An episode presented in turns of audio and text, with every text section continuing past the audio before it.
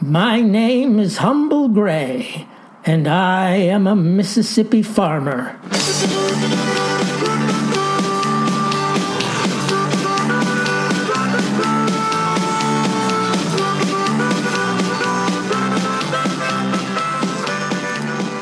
I continue to work diligently, ladies and gentlemen, on my aforementioned screenplay, The Misadventures of Libby Rao, the one destined, once it reaches widescreen stereophonic distribution, to blow the lid off the liberal socialist cabal seeking to pillory our great president, Mr. Donald J. Trump as you may recall, Libby, or Ms. Rao, as she prefers, is that stocky, mannish woman in an NOW t shirt whose singular intent is to thwart the sacred agenda of the 45th President of the United States. In the scenes I conjured today, Libby has cooked up a plan to foil Mr. Trump's immigration agenda, i.e., his noble effort to stop the influx of immigrants threatening our U.S. of A. Her scheme? To employ one Rafaela Cantinflas, an Ecuadorian beauty, to seduce the stalwart Mr. Trump. And her purpose? Why, to do nothing less than persuade him through south of the border wiles to eschew his well reasoned policies to bar the uncontrolled alien diaspora favored by the Democrat Party. I take you now to scene 12 of my photoplay, the headquarters of the National Organization for Women. Interior night. In the dank cave like NOW meeting room, Libby, in the company of a dozen other NOW operatives, advises her minions of the plot she has personally devised. Everyone knows, says Libby, that our misbegotten commander in chief cannot restrain his baser instincts when confronted with a charming femme fatale. Hold it, says operative number four, aka Leslie Bean. Isn't that a false assertion we fed to the liberal media? Whose side are you on? snaps Libby. And besides, he's a man, isn't he? He'll crave any skirt that bats an eye at him. He's a man, all right, says operative number 10, Kim Shi. And what a man! That'll be enough of that, says Libby. But he's so handsome, says operative number 8, Gal Overstep. All six foot eight of him. And that hair, sighs Leslie Bean, momentarily forgetting her usual proclivities as a sister of Sappho. You dreamy eyed dolts, roars Libby. You forget your allegiance to NOW and its sacred agenda to overrun the United States with non white illegal immigrants. Find them a path to citizenship and then make sure they all vote Democratic or socialist once our true leanings come to light. So quit your mooning over our arch enemy, the most successful conservative capitalist the world has ever known. If Trump continues to fulfill his election promises, our plans are sunk and we'll never install a socialist dictator in the White House. Forgive us, Libby, cries Gal Overstep. I plead my sex. For women, even those of the NOW, are weak. Ha ha, chortles Libby. You think so? Then meet a strong woman, Rafaela Cantinflas, the Ecuadorian ingenue who will soon turn the tables on your gorgeous president. Rafaela inhabits charms no man on earth can resist. Libby claps her hands twice, and the door opens as Raffaella enters the room. The ladies take stock of the beauty, oohing and eyeing over her 32, 25, 36 curves, surmounting in a 5 foot 10 inch frame. A cascade of shiny black curls flow to mid back, setting off her high cheekbones, sharp, straight nose, and cruel, seductive mouth. Rafaela is no mere soldier of the liberal battle for dominance, she is an entire assault force. Once Rafaela gains quote unquote access to Trump, says Libby, she'll fog his mind, cloud his agenda, and change his border policy. With her claws in him, he'll be begging Congress to let every murderer, rapist, and gangbanger come racing across the border in U.S. government luxury cars. But are we sure she can do it? asks Kim Shee. Despite the fake news reports we've released, the real insiders say Donald Trump is a devout Baptist who cherishes his wife and children. Would he really give up all that for a brief fling with an Ecuadorian party cow? Raffaella speaks up, smiling. Oh, I would not worry about that, ladies, says she. I have cracked much tougher nuts than he. Like who? says Leslie Bean.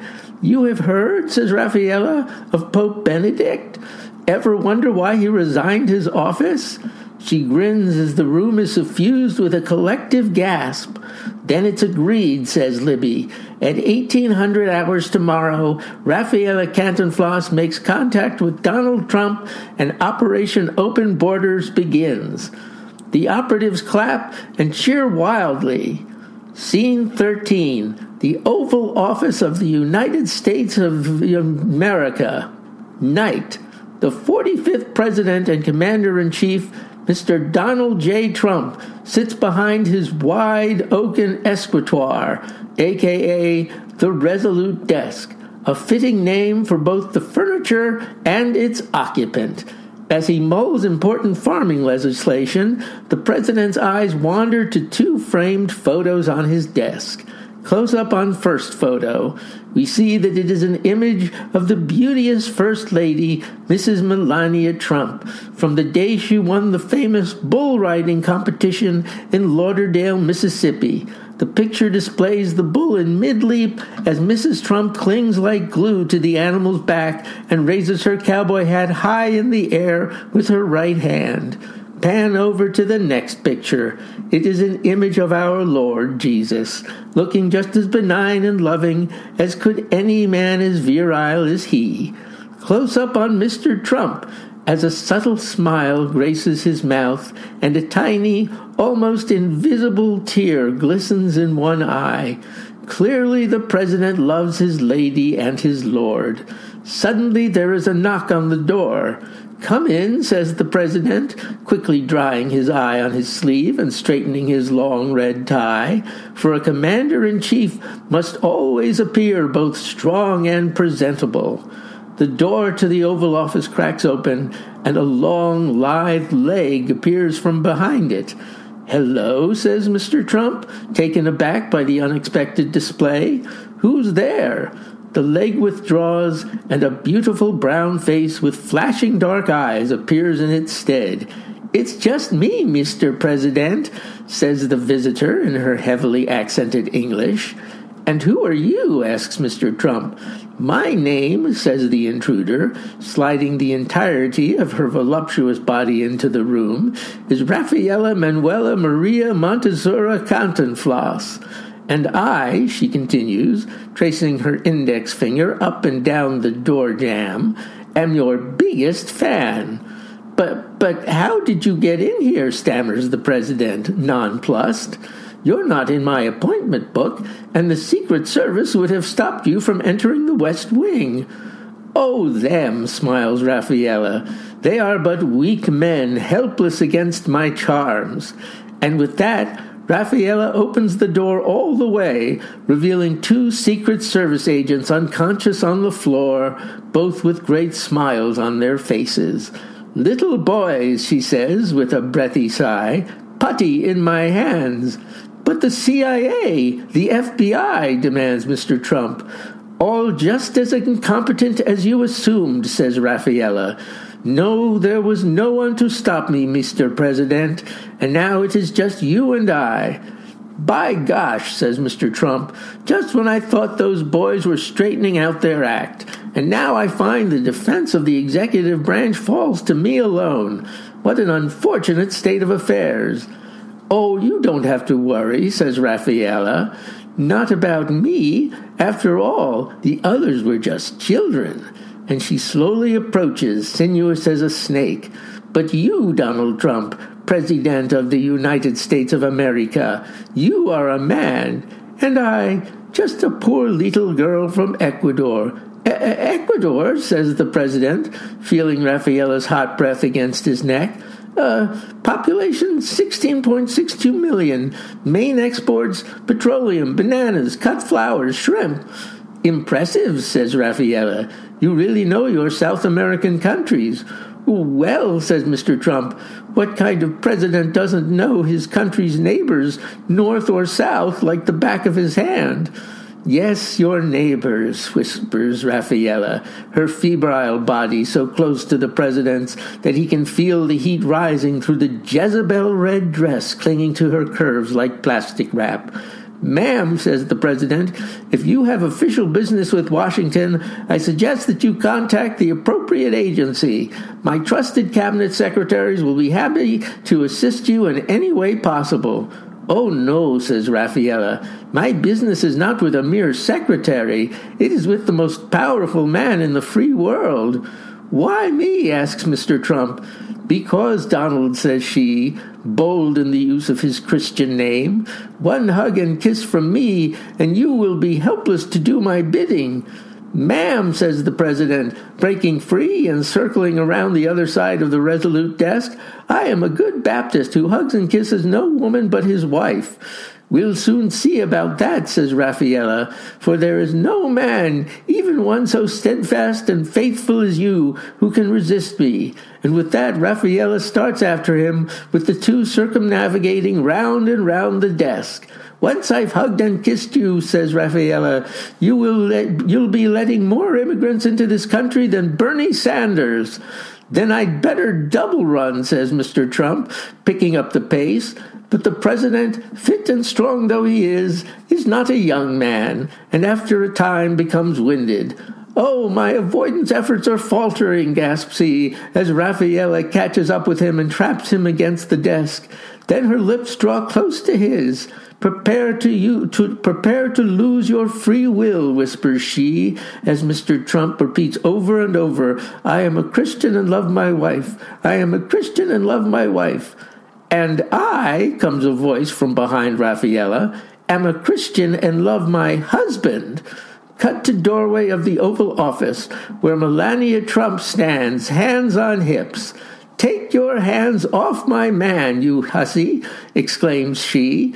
Ah, says Raffaella, the little woman. Then she laughs, a taunting, evil laugh. You have no more power against me than he does.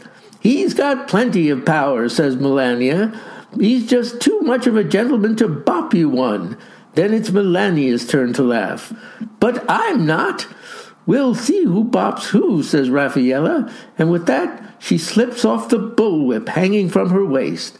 That's right. Did I fail to mention she has a bullwhip hanging from her waist? She uncoils the braided leather weapon menacingly, but Melania, a strong maiden of the southern United States, is not intimidated by this display. As Rafaela snaps the bullwhip at her, Melania, her, flex, her reflexes honed by years of champion bull riding, dodges the blow.